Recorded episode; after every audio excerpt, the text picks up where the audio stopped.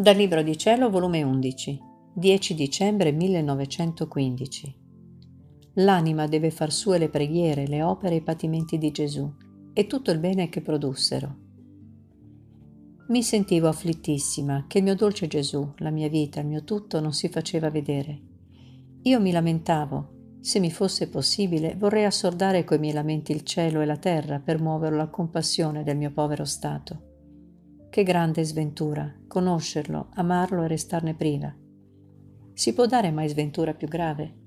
Ma mentre mi lamentavo, il benedetto Gesù, facendosi vedere nel mio interno, mi ha detto con un aspetto severo, Figlia mia, non mi tentare. Come? Ti ho detto tutto per farti stare tranquilla.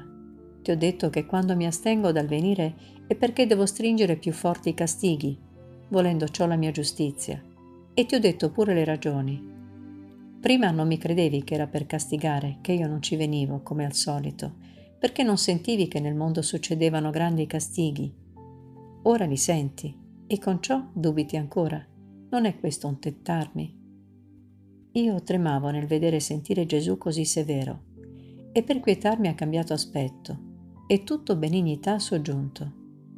Figlia mia, coraggio, io non ti lascio, ma sto dentro di te, sebbene non sempre mi vedi e tu unisciti sempre con me. Se preghi, la tua preghiera scorra nella mia e falla tua. Così tutto ciò che feci con le mie preghiere, la gloria che diedi al Padre, il bene che impetrai a tutti, lo farai anche tu. Se operi, fa che il tuo operato scorra nel mio e fallo tuo. Così avrai in tuo potere tutto il bene che fece la mia umanità, che santificò e divinizzò tutto. Se soffri, il tuo patire scorra nel mio e fallo tuo e così avrai in tuo potere tutto il bene che feci nella redenzione.